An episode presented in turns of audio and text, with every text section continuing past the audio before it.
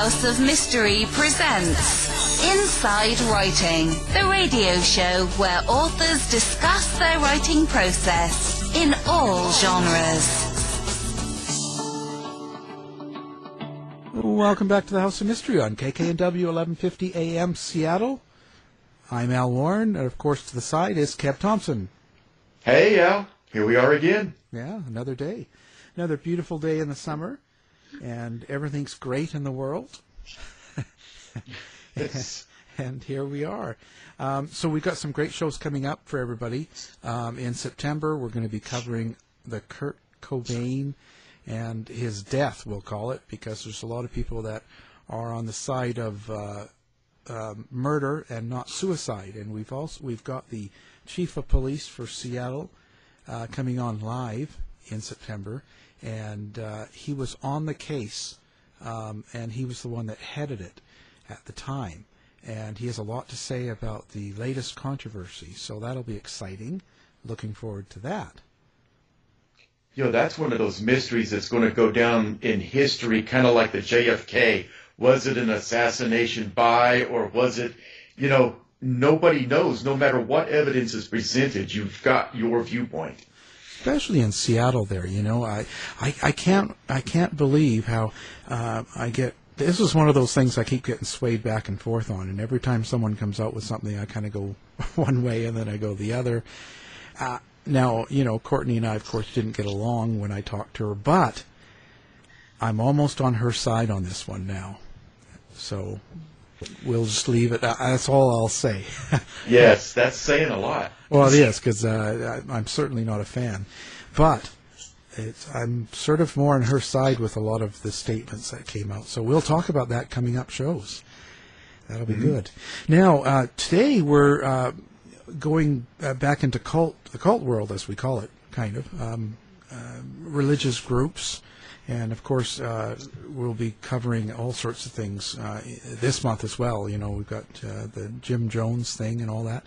But today we've got a great guest. I'm glad he could make it um, by Skype. It's uh, Benjamin Zeller. He's a PhD and he teaches religion uh, in America.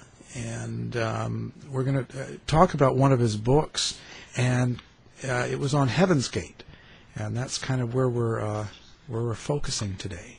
So uh, thank you for being on the show, uh, Benjamin Zeller. Thank you very much for having me. It's a pleasure to be here. Yes, welcome. Thank you. So, so uh, Benjamin, let's let's fill fill the audience in on who you are, um, where you come from, and kind of what brought you into uh, religion, so to speak. Sure, sure. So I am a professor of religion. I teach at a small liberal arts college outside of Chicago. And what's important in terms of my study of the Heaven's Gate group is the suicides which, which ended the group. And most of your listeners probably remember the Heaven's Gate suicides, uh, if they were alive, in 1997. Uh, Hale-Bopp comet was overhead. There were claims there was a UFO trailing it. Uh, and the, the entire uh, membership of Heaven's Gate, all 39 people, uh, committed mass suicide uh, just outside of San Diego. Uh, so what's important for, for me is at the time I was a college student. Uh, it was my second or third year in university, and I was studying ancient religion, which had always fascinated me. Uh, and I was reading about the Epic of Gilgamesh and sort of ancient Egyptian beliefs about the end of the world and sort of, you know, the uh, ancient mysteries. Uh, and then right before my eyes was a contemporary group uh, where the same sort of things were unfolding. I had been learning about beliefs about end of the world uh, 2,000 years ago. I had been reading about, learning about uh, groups that believed in Messiah figures, Savior figures. And here, right in front of me, was a group with a, with a self-proclaimed Messiah that believed the world was about to come to an end and committed suicide. And I began studying it as as a college student, even. And uh, 20 years later or so, uh, I'm still studying it. And the book came out uh, really based on those those decades of, of research, uh, starting in 1997. That's amazing. Now, when you do that research, like in something like Heaven's Gate, um, you f- you must find members of the groups or people that follow that belief system. What's it What's it like trying to interview people like that? Uh, And I mean that in a sense of, are they willing to talk to you about how they got into it and, and what how they lived? Sure. I guess the first thing I would say is people are people. And I always approach any sort of interview with anyone, no matter what they believe or do or where they're from in life, as, as just another person to get to know and to hear their story. And I really try to convey that I respect their story. I may not agree with what uh, they believe or what they do or did, uh, but I want to try to understand it. Uh, so some of the uh, ex-members I've spoken with that I have interviewed uh, uh several ex-members, uh, you know, some of them are very wary to talk because uh, they fear that they're going to be considered crazy or brainwashed. they're used to decades of people making fun of them and their um, their, their co-religionists who committed suicide. so it's, it's often very sensitive for them. Um, when I've talked to family members, often that's very sensitive as well. You know, they uh, they lost a loved one, uh, and they have very strong feelings about it. I, I really just try to to recognize that this is a really complicated story, and I really just want to understand from each person's perspective what it is that, that they experienced and understood. But yeah, I, I've talked to plenty of ex-members. How do they feel about what happened? Like mm-hmm. now, I mean, because uh, now that they the, the a lot of the group committed suicide and that whole thing, and it was all over the TVs and everything. How, how do they feel about that? Like, what, what? are they are they sorry they got into it, or or are they experiencing survivor's guilt? Um, it depends on the person. So the largest number of ex-members actually were, were only briefly part of the group in the 70s when they began. Uh, this is a group which, which began in, in the early 70s, uh, 1972, 73, depending on how you count it. And there were people, several hundred people who joined in, in the mid 70s and stayed no more than a year or two. And for them, this is often part of their ancient history. Uh, this is something they had done 20 or 40 years ago at this point, uh, back in their younger days. Uh, and for those people, they often don't even think about it as Heaven's Gate, which it wasn't called at the time. It had a different name. And they don't think much about it. Uh, maybe sort of it's a bit of trivia that they were part of a group which later evolved into, into the suicide movement. Uh, the people for whom it's much more a live issue are the relatively small number of people who were part of it in the 80s or 90s and left. Uh, no more than a couple dozen here and there. And uh, some of them are still true believers. I mean, they really believe the, the message of Heaven's Gate. They just chose not to join uh, their co-religionists in the suicides. Uh, others don't believe the message, but they look at it as an important part of their life experience that they learned something from it. Uh, others look at it as uh, as a mistake. Uh, but it really depends on the person. But everyone's processed it in some way. Uh, I have not directly interviewed anyone who said, "Boy, I wish I had never been involved."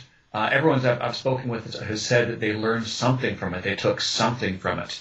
Uh, but then again, uh, the people who, who really wanted nothing to do with it also would not be answering my phone calls. So it's it's a it's a bit of a, a catch twenty two there. The people who who hate it want nothing to do with it. Uh, by and large, don't want to talk to an academic who wants to interview them.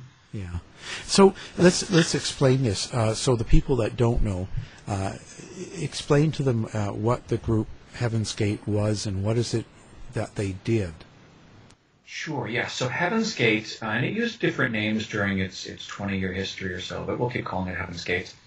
Uh, it began uh, in in the 70s. Uh, two founders, uh, Marshall Herff Applewhite and Bonnie Lou Nettles, uh, they were spiritual seekers, and they created a, a, new religion that drew from beliefs in UFOs and ufology, government conspiracies to hide the existence of, of UFOs and extraterrestrial contact uh, with a sort of very Christian focus on the end of the world and reading the book of Revelation and sort of prophetic books.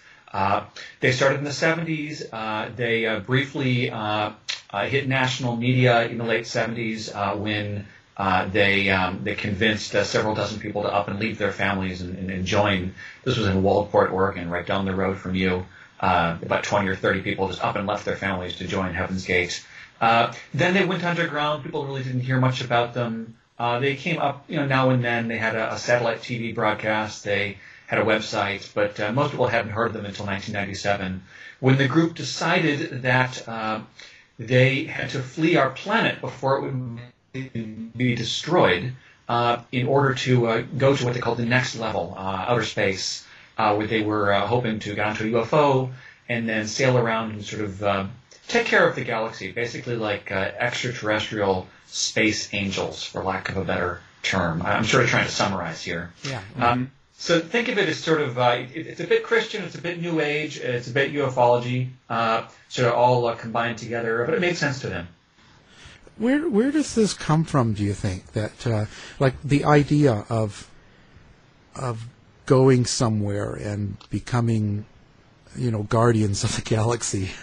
Um, like like where where does that come from? Like I, i'm just trying to picture like if someone approached me and said that they were a chosen one and that um, we've got to do this we've got to you know do do what they want it to do with heaven's gate. I, i'm trying to think how i would just think the person was not a nut. I think that's a common reaction. Uh, but uh, you know, if uh, if if you ever read the, the Bible or, or the, the Quran or the, the Bhagavad Gita, um, most of the great religious visionaries probably come across as somewhat nuts. Uh, but uh, you know, in terms of Heaven's Gate, uh, and that is not to say that, that, that religions are nuts, just that if you're outside of, of the religion, it doesn't make sense. To them, it made sense because it was very much this idea of, of becoming an angel. Uh, yeah, they're looking at this sort of long Christian history of, uh, of the idea of heaven. And they're basically saying outer space is heaven. And they're basically saying the prophets were in communication with space aliens who they wrote about as, as God because they didn't have the language to talk about it. But that all the Bible is, or for that matter, uh, uh, other religious texts, uh, are recollections and memories and instructions from outer space, from the next level, about how to try to become a, a higher evolutionary creature, how to evolve out of our planet and to join them in outer space. That's the message in a nutshell. Now, would it make sense to you or me if we, if we heard it on the streets? Probably not, but that's why this group only had about 40 people by the end. Now, given the time, though, that they were beginning to develop in the early 70s when people were more open-minded or you know more I don't know planetary conscious, it, it would have made sense to that type of an audience. Yeah, without a doubt. You know, when when people today in uh, you know the the second decade of the 21st century, when um, uh, unless they're a part of sort of a, a, particular subculture, when they hear about UFOs or flying saucers, they often think this is very you know fringe stuff they, they forget that in, in, in the 70s, you know, this was a very much a live issue, uh, and that it wasn't considered fringe or crazy to be a believer in extraterrestrial contact. Uh, that this was uh, this was unsettled science. And I would say even today, much of it is unsettled science, but there's much more of a uh, sort of a connotation that it's fringe or weird today than it was in the 70s. So yeah, sort of the UFO side, the flying saucer side, really had very broad appeal in the 70s when, when they began. Yeah. Well, but, but for me here, hold on. I was going to say why I think it's a fringe is because not so much like if you say to me, okay, well, UFOs are uh, the, higher level, and we're to we should make contact. It's not that I don't believe that we can have contact with aliens or there could be people in other planets, but they have a whole elaborate story.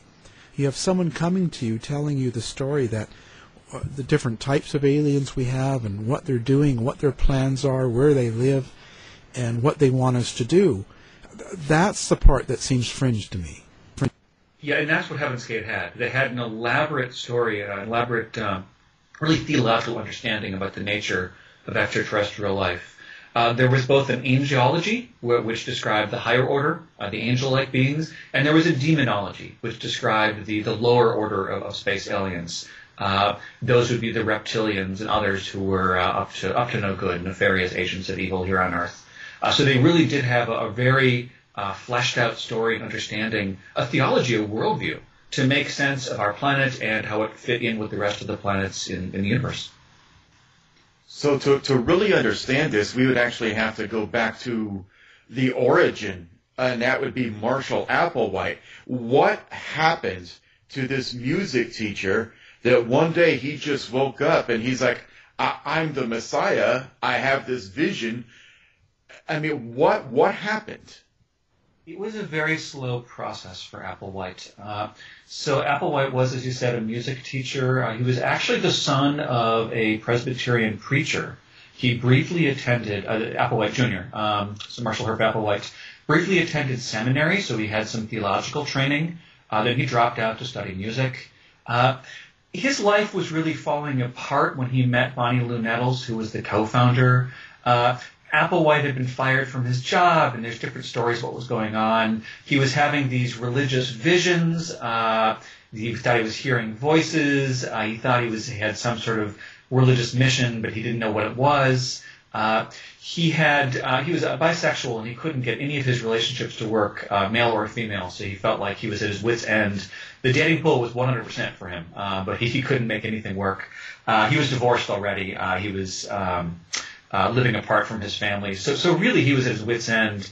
And Bonnie Lou Nettles, who he met in 1972, who was a theosophist and an astrologer, really introduced to him uh, sort of a set of spiritual teachings to help make sense uh, to him about what was going on in his life. And, and basically, uh, what she helped him to understand, uh, they believed, uh, was that the reason his life had fallen apart is because he had a higher calling, that fate had destined the two of them to meet and to become spiritual partners and to develop uh, a, uh, a new uh, a new something. They didn't know exactly what they were doing at first, just that they they had a mission together and they had a higher calling. And this is is really the beginning of Heaven's Gate. It's Applewhite and Nettles meeting and deciding that they are spiritual partners, uh, that fate has destined them to uh, to do something together. And it did take them a while to figure out, as you said, the messianic claims. That took a while. But it makes sense now. You you, you can almost see where they're their beliefs came from. He had to somehow reconcile his Christian faith with his lifestyle, and she offered, you know, she was able to fill in the gaps. So they Frankensteined this belief system. Yeah, it's. It, she's often forgotten. Uh, uh, uh, Bonnie, Lune, excuse me, Bonnie Lou Nettles, I mean, uh, because she she had died before before the end. Uh, you know, in, in 1985 was when she died. But she, as a as a theosophist, as, as, a spiritualist, she was engaged in, in channeling. She was engaged in astrology. She was very deeply within sort of this metaphysical New Age worldview, and she introduced that to him. She claimed that she could communicate with extra-dimensional, extraterrestrial beings, and that she could bring their messages to Earth. She claimed she could communicate with the dead. She claimed that she could do, uh, she could perform astrology and, and chart the future. And that is really what, combined with his much more Christian, biblical set of, of understandings and assumptions, what fused to create Heaven's Gate. You can see why I'm still studying it 20 years later. And I have to say, there's still many mysteries and un- unanswered questions about the group. I was going to say, now they called themselves, they, they had new names for themselves too, right? It was Do and Ti. Yeah, but that was only the last of them. At first, they called themselves uh, Guinea and Pig, and uh, well, they were they were running a little experiment on themselves. They said, and then it was Bo and Peep because they were trying to create a, a flock. And finally, it was Ti and Do. Uh, you know, actually, for a while, they called themselves him and her. They were trying to figure out. uh, the whole idea there is they were giving their human identities. Um, you know, the, the rough analog here would be if you were to become a, Catholic nun or a monk, uh, you would take a new name when you join the monastery. Uh, nunnery. So you'd become, uh, you know, uh, Brother Francis or, um, you know, uh, Sister Claire, whatever it is. And that's your new name within the group, uh, you know, as, as a nun or a monk. But they were doing sort of the same thing. They took a new name because they were rejecting their old lives and personalities. Uh, but for them, it went further. They were rejecting our planet. Uh, so a monk or a nun is, is, not rejecting our planet. They're just rejecting their, their birth name because they have this new identity. Uh, for Heaven's Gators, uh, they were rejecting their humanity. So by taking new names, they were saying, I don't belong on this planet. I'm not going to use your earthly planetary name. I'm going to take a next level uh, name, a next level meaning outer space. Wow. Well, well, there you go, Al. We can become Bugs and Bunny. okay, I'm calling you the bunny. now on this, now what did they think? Like, okay, so the Heaven's Gate members believed that the planet Earth was about to be recycled or wiped clean or something like that, and they had to leave the planet immediately. So when that didn't happen, do, doesn't the current Heaven's Gate followers know that it's not true? Well, there are very few current Heaven's Gate followers left. I mean, the group is gone. The group is defunct. There are uh, half dozen or so true believers who are left, and they have different understandings about what's going on. Uh, you know, one of the uh, misunderstandings about not just Heaven's Gate, but many apocalyptic groups is they don't say the entire planet's going to be destroyed, just that our current civilization uh, is, is, going to collapse. Uh, so, as I understand it, one way you can you can sort of re- repackage that is to say, well, our society is in the act of collapsing, it hasn't collapsed yet, but it, the, the end is coming. Uh, but most apocalyptic groups have to deal with this. The, the apocalyptic groups say the world is going to end, and, and, it doesn't, as far as we know. Uh, and they have to deal with it. And in many cases, they keep going. Uh, the, mm-hmm. the example of this is, is the Seventh Day Adventists and other Adventist traditions, uh, which said the world was going to end about four or five times back in the middle of the 19th century. Yeah. And it didn't. And they're still here. And they have different explanations for that. Uh, the Jehovah's Witnesses, the same thing. Uh, and, you know, the explanations are, well, it's beginning to end, or sort of the process is going to unfold, or it's been delayed somewhat, or or we've done something to help push it back. There's, there's different uh, ways of yeah. uh, reconciling this. Well, look at Elizabeth Clare Prophet. I mean, she was giving definite dates, but they didn't have their bunker system ready yet. So God has given us a couple more months to finish it. well, now now it's still not done. So God's given us another couple of months it, you know that that got to the point to where people were losing faith right and left. Well, I mean, this is a long-standing issue with, with any group with apocalyptic beliefs. Look at first-century Christianity. The Apostle Paul writes about how he doesn't expect that, um, or he expects that there are people living now who will see the end of the world, uh, and he expects everything to come crashing down. And then, uh, what is the first, second, third generation of Christians going to do when when the world doesn't end? Will they end up building a church and sort of shoving end of the world beliefs into the, the literally the back end of their theology? It's the very last book in the Bible. You can be a Christian and not think at all about it because all of that apocalyptic stuff was sort of put in at the tail end. It's still there, uh, but it's not a central part of, of Christian teaching as it emerges in the third, fourth, fifth century. However, it's still there. And that's what we see today, is we see apocalyptic groups that go back to this very ancient Christian set of beliefs about the end of the world, and, and which have never been expunged from the Bible. They're still there. It's in the Book of Revelation. It's right there. Uh, and they reinvigorate it and say, now we live in this in this era. Uh, but it is tough to keep a group going if you're expecting the world to end at any moment. yeah. what is it about us then? Uh, uh, that that have you figured any sort of way of, of understanding why we as humans uh, always put ourselves in this place where we're there's always a group of, of people that are expecting the world to end, and it's it's always some sort of major catastrophe that's going to happen, and it keeps on reappearing in different religions, but or different belief systems, I'll say. And is it something in our human nature? Do you think? I think it is. It's a great question. So I'm I'm uh, I'm conjecturing here, but I think that part of it has to do with this profound nostalgia many of us feel for the past, where we we think of the past as the golden era and everything has, has declined since then. Actually, even that very phrasing came from antiquity, the idea that there once was a golden age and now we're we've descended down into the there was a silver age and a bronze age and the and that things are going downhill. And if things are going downhill, well that that implies that eventually it's going to hit rock bottom and, and that's the end. Uh, you see it in Hinduism. It's very well developed in terms of the yuga system in Hinduism that we're in Kali Yuga, which is the end, and that each yuga gets worse and worse, and where we're reaching the end of the world. And in Hinduism, of course, it's cyclical; it will restart and it'll start over again. In Christianity, it's more linear. But most religions have this, and I think it's rooted in this idea that things used to be better, and now they're worse, and, they, and, and they're going downhill. I, I'm not sure empirically if that's true. I would much rather live today than than 100 years ago, for example, or 1,000 years ago. Um, but I think psychologically it's very appealing to people to say, well, we were great once. Let's be great again, so to speak. Yeah. yeah. it's, uh, here recently. Yeah.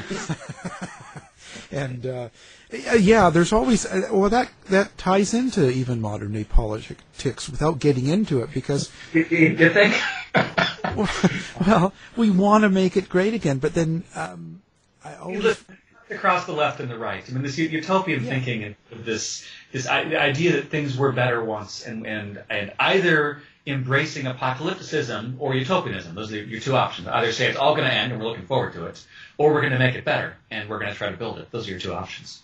And again, it's left, right, it's secular, religious. I think it's everywhere. Yeah, it's everywhere, and that's what's kind of. Um, it's just what your concept of what great was, and Yeah. what great would be. It's the same thing as with the religion. I mean, because now, okay, and back to the uh, to the Heaven's Gate group, um, they actually committed suicide, thinking that they could catch a ride on a spacecraft that was behind the comet. Help out. Correct. Okay, I, I- I'm sort of I'm confused by that.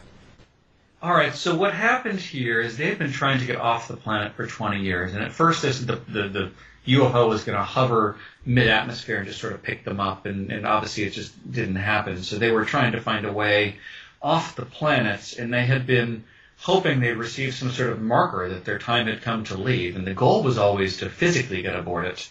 Uh, but in 1985, Bonnie Lou Nettles, the co-founder, died, and when her body didn't go anywhere, they decided that her soul or her spirit or her consciousness must have transferred up.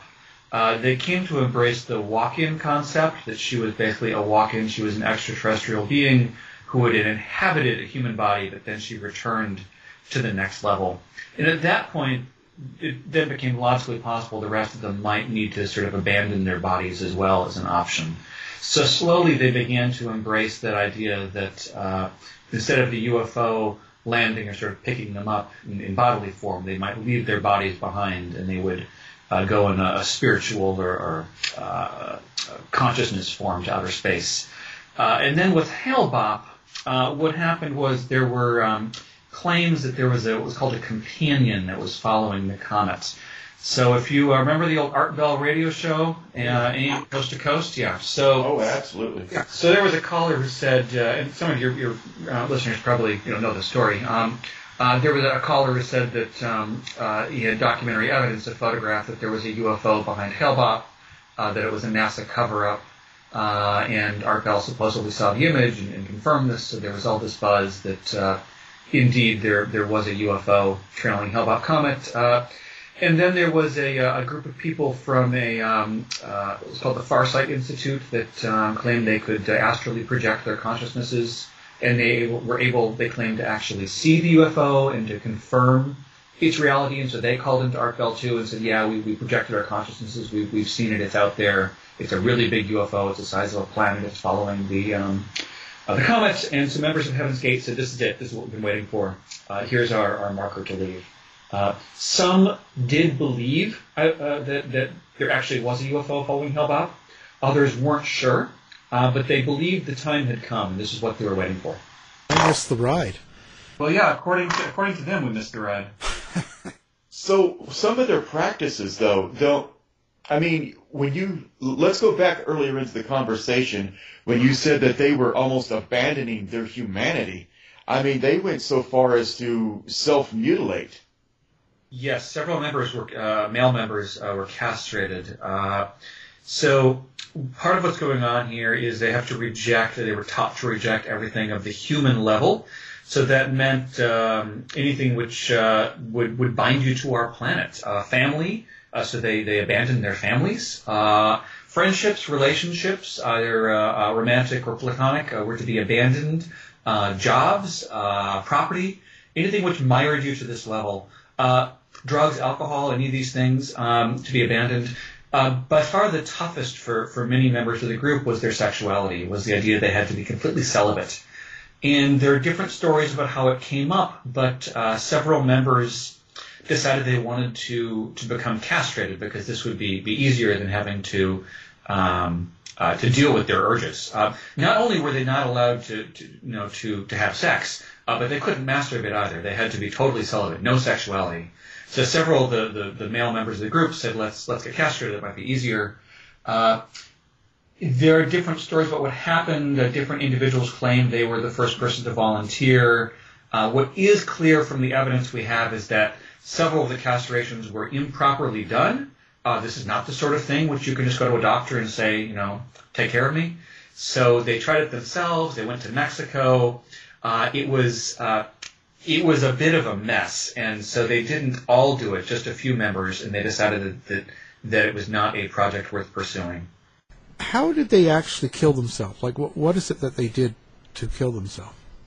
Um, so what they did, and I'm going to preface this by saying I do not endorse suicide, and this is not a, a how-to. So, but, but as a historian, I, uh, it is my job to, to say what actually happened. Um, so with that preface, what they did is they uh, they bought a copy of a uh, book intended for terminally ill patients about how to uh, uh commit uh, suicide, euthanasia, uh, and they followed the advice in in that book to a letter. what they did, and this is all it's public knowledge. It's, it's in the coroner's reports, which which I've read. they um, killed themselves by ingesting, overdosing on barbiturates combined with alcohol uh, which um, reduced their uh, uh, their respiration, and then they tied plastic bags over their heads to basically suffocate. because they committed suicide in, in waves, there were three waves. the, the bags were not found over the heads of, of the first two waves because they were cleaned up. Um, they were left sort of lying in state, basically. Uh, but that is the method. It was barbiturates, alcohol, and asphyxiation. So they killed themselves in groups and waves. You said so. Mm-hmm. In actuality, there was people that were still alive. So some would kill themselves, and then they would clean them up or put them where they needed to be, and then so they were they they were all very aware of what was going on. Very much so. Yeah, it was three waves, March 22nd through 24th, 1997, uh, and you know, it was a ritual suicide. So if you've seen the visuals, and it's pretty easy to just you know do a Google search, you can find a pretty easy uh, access to the the visuals. Uh, they were found lying in bunk beds uh, in their full their full uniforms, their dress uniforms, uh, with uh, purple shrouds uh, over their over their bodies. they were lying with their arms stretched beside themselves. They had their identification papers and glasses folded completely next to each other um, to be easy to, to, identify. But it was very much a ritual suicide. I mean, they were uh, they were intentional about it. Uh, obviously, I wasn't there, and no one who was there uh, was able to, to tell us what happened. But uh, by all accounts, it appears as if it was a, a calm procedure uh, that they knew what they were doing, and they chose to do it. Uh, you know, I um, the image I've always had of it. if any of your your listeners have ever seen um, what was that uh, movie, A Few Good Men, I think, where the, the, the army officer uh, commits suicide, where he gets all dressed up and just sort of kills himself.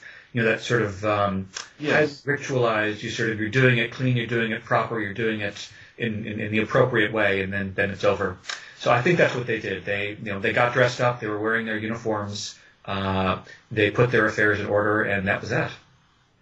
And they even went so far as before this to make videos. Yes. Uh, t- testimonials. Yes. Uh, most members of the group, nearly all of them, either uh, video recorded uh, a, a, testimonial, an exit video as they called it, or they wrote um, uh, statements which were self published in, in their book and later their website explaining what they were doing and why. Uh, what the group then did is they uh, uh, compiled uh, the videos. Uh, they were literal videotapes. Uh, they made an update to their website, and they sent all of this to several ex-members on whom they were good terms. And they actually timed it so it was dropped off at an overnight delivery service, so it would arrive the morning after the last suicides. and they were very careful not to tell the ex-members what they were doing. They didn't want the ex-members to be held criminally liable for being aware the suicides were about to occur. So by the time their exit videos and the website updates and their statements had arrived into the hands of the ex-members, it was too late. Now, what's this? One of the group members actually didn't com- commit suicide, didn't kill himself? Uh, well, there were several ex-members who were on, on good terms with the group, um, and you might be referring there to uh, Rio DiAngelo, who was the yeah. person who the body. Yeah. yeah. so Rio was a, a, member who, at the time, he was basically still a believer, but he had left uh, for, uh, for sort of religious and personal reasons. And, and, he's given an interview. It's easy enough to find. I think it was in L.A. Weekly, uh, where he talked about his experience. Uh, yeah, but he was one of the people who received the package uh, announcing the suicides with the tapes and everything. He was the closest I want to say he was in Los Angeles. He was somewhere nearby. So he um, he drove down and uh, found the bodies, and, and, there's a 911 tape of him um, calling in to, to report them. Uh, several other members, uh, also or ex-members, uh, uh, also received the, the tapes and such. Uh, then there were two ex-members who later committed suicide ritually who decided that although they were not part of the group at the time of the suicide, they were actually still believers, and they uh, tried to commit suicide uh, together as, as partners. Uh, one was successful, uh, one was not, but then that second one later committed suicide.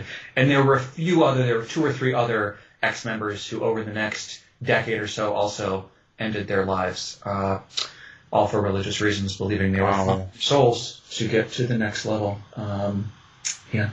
Yeah, but but you've already missed the window. Why would they? Why would they do it later? I thought they only had like a, like a small window. Hope, hope. They hoped the window was still open, and ultimately, if the next level aliens are basically gods, um, gods can do what they want.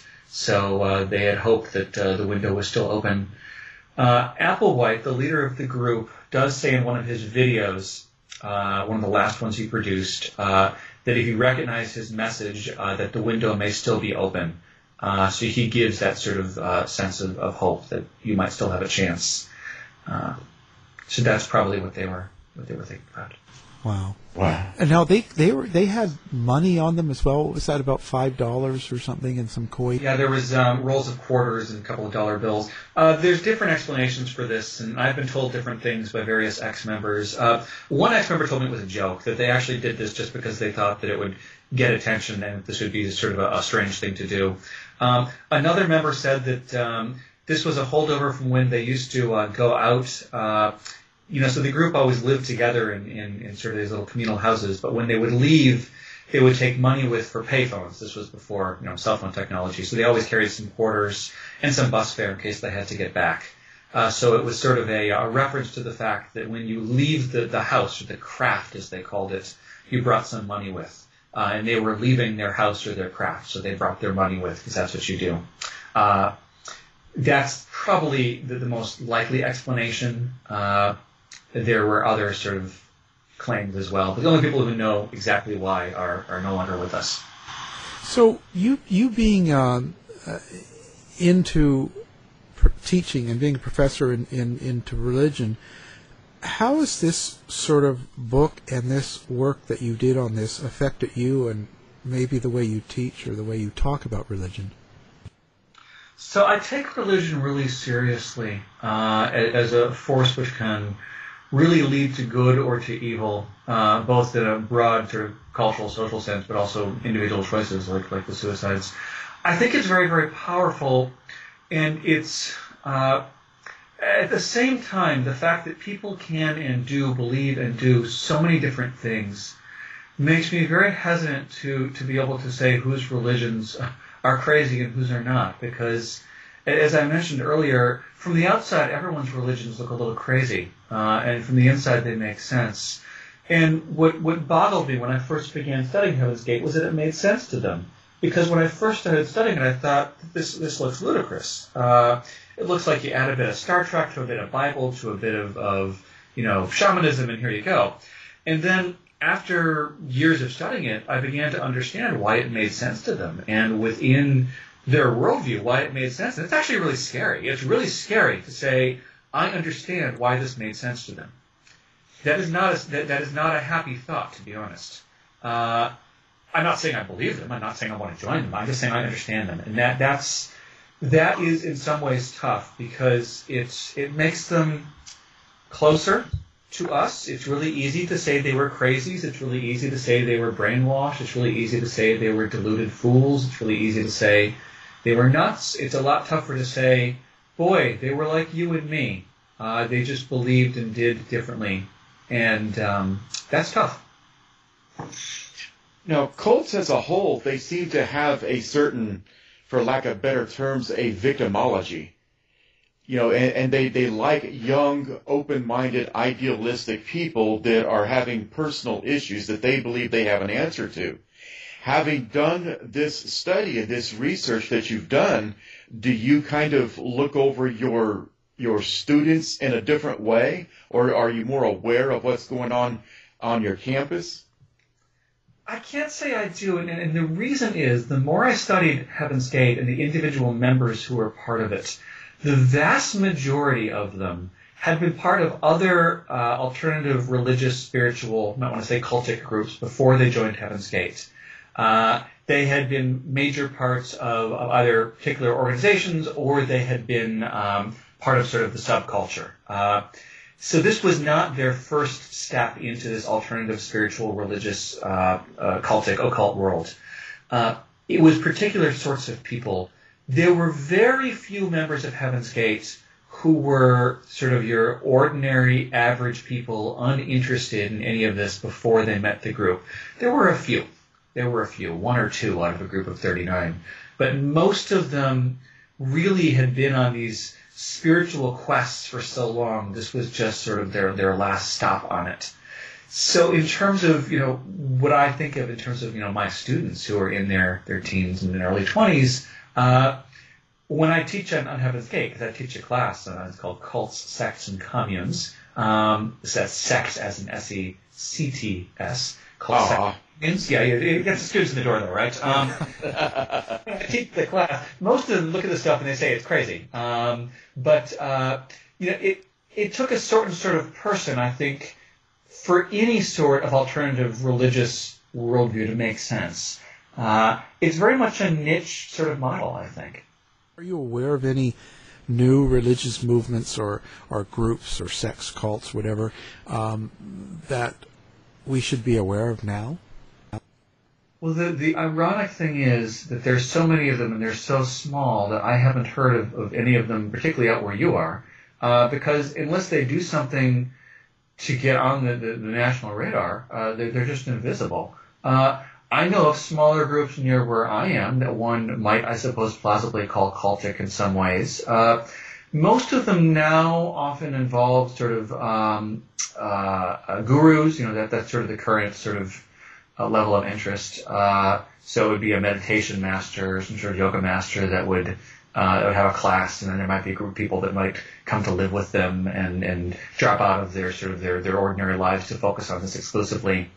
You know, if if you're a, a concerned family member, uh, you might say this is a cult. If you are a member of the group, you'd say it was uh, it's, it's your life and it's, it's your focus.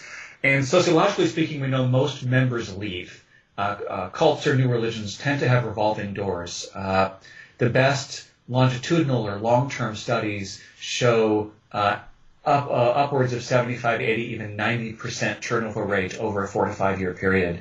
So for many people, they come and go. Uh, but that isn't to say there's not that 5 to 10% that joins a group and stays. Yeah. How do you feel about Scientology in, in being classified in this sort of way? I don't know enough about Scientology to to give sort of a, a, proper educated academic opinion. I can tell you I know Scientologists who swear up and down that this is uh, uh, the most wonderful thing which has ever happened to them, and that this is meaningful, and that this uh, makes perfect sense. Uh, and I can tell you I know people who are ex-Scientologists who say that it was the worst thing in the world, and that it is um, it, it's the most evil organization you can imagine. I can tell you as as an academic, I look at those two and I say, well, I'm not sure which one's right. Uh, it's probably somewhere in the middle. You know, my, my uneducated opinion on Scientology, without having studied it extensively, is that for your average Scientologist, your low-level member of, I believe they're called orgs, which are sort of the local groups, uh, that it's probably just like going to a church or a synagogue. It's something they do occasionally. But that for those who are deeply into it, it becomes the center of their lives. Uh, and because there's a clear in and out, uh, that that probably leads to severe tensions. But again, that, that's an educated guess. Uh, I'm not able to give you sort of an informed opinion. Wow. Uh, what have you got coming up next? Are you planning on doing more books? Well, I'm always looking for, for new topics. So if any of your listeners uh, know any particular groups they think I should take a look at, uh, they can drop me an email. I'm easy enough to find on the um, Lake Forest College website. That's where I teach, uh, lakeforest.edu. That's with an L. Um, so if anyone knows any groups that they think would be worth taking a look at, you can drop me an email. Uh, but uh, as I said, the, the, the, reality is most of these these new religions are so small and so ephemeral. They come and go. Uh, I just try to keep my eyes and ears open in case there's something new which really uh, uh, calls for, for study, examination, analysis. Yeah, it's pretty interesting. The book, Religion, Food, and Eating in North America? Yeah, yeah, that's another one of my books. Yeah, you've done your homework on me. Uh, yeah. so, I, love food. I, I, love food. So that book, uh, I co-edited with some colleagues looking at religion and food topics. Yeah. Yeah, that sounds good. I, I want to get that book and uh, recipes in that one, but I, I, I will say I'm biased, obviously being the editor, but it's a great compilation of academic studies of uh, different religious groups as they relate to religion and food. Uh, there's one on a group out in your area uh, on a um, it's a Native American group and it has to do with their relationship with salmon and with salmon fishing and salmon related uh, practices. Uh, and that's one of the chapters in the book. Uh, so if you're interested, you can pick that one up. Mm-hmm. Yeah, it definitely. I, I, guess I never thought about it till I till I saw the title of the book. But um, food has a lot to do with the religion that you're in. Yeah, it does. It's it's deeply embedded. We don't tend to think about it, except for maybe you know with Jews and kosher and Muslims and halal. We sometimes think about it because that's that's very public. You know, it, it's labeled in the mm-hmm. supermarket mm-hmm. uh, or in the, the streets. Um, but every religion has food teachings. Uh, sometimes they're uh, uh, they're related to holidays or a rite of, of passage. Uh, sometimes we think about them as cultural, but they're so deeply embedded, it's hard to distinguish between what is cultural and, and, and what is religious. Uh, sometimes they're liturgical or ritual, you know, like the um, uh, like a Eucharist, you know, a Catholic Eucharist. Uh, sometimes they they take place in the family at home, like uh, Jewish Passover. Uh, sometimes it refers to not eating food, uh, like uh, Ramadan fasting for, for Islam. Uh, sometimes it's food offerings, like in Hinduism, uh, the offerings to, to the gods and goddesses. sometimes it's what you do and don't eat. some Buddhists are vegetarians, some are not. Yeah, obviously, you mentioned kosher and halal. Yeah, it's, it's a fascinating uh, set of materials. I love it. Yeah. Also, I love it. So when I study it, I get to eat it. Yeah. oh, Kevin would be good on that. Yeah. yeah. wow. Uh, this has been really, really interesting. I've really enjoyed it. It's always a pleasure to talk. You know, as a college professor, that's what I do. I just love, I, I love just sort of chatting with people about this, and uh, you know, it's uh, there, there's so much in the world worth studying. oh, endless, endless. And, yeah. Well, uh, you know, um, we maybe will have you back on again. This would be great because, uh, especially about, uh, I was thinking of prophets and uh, that sort of. Yeah, yeah, yeah. Great. Yeah, it's there's there's a lot we can talk about. Oh yeah. Well, our guest has been uh, Dr. Benjamin Zeller, and the book we've been talking about is uh, Heaven's Gate, and it's America's UFO religion. Uh, thank you for being on the show. Thank you so much for having me. It's been a real pleasure. Oh, it's been an honor. Thank you. Yeah. To find out more, to find out more about our show, guests, or to listen to past shows from our archive, please go to www.houseofmysteryradio.com. Show's over for now. Was it as good for you as it was for me? Well, good night. This has been a production of Something Weird Media. I'll be back.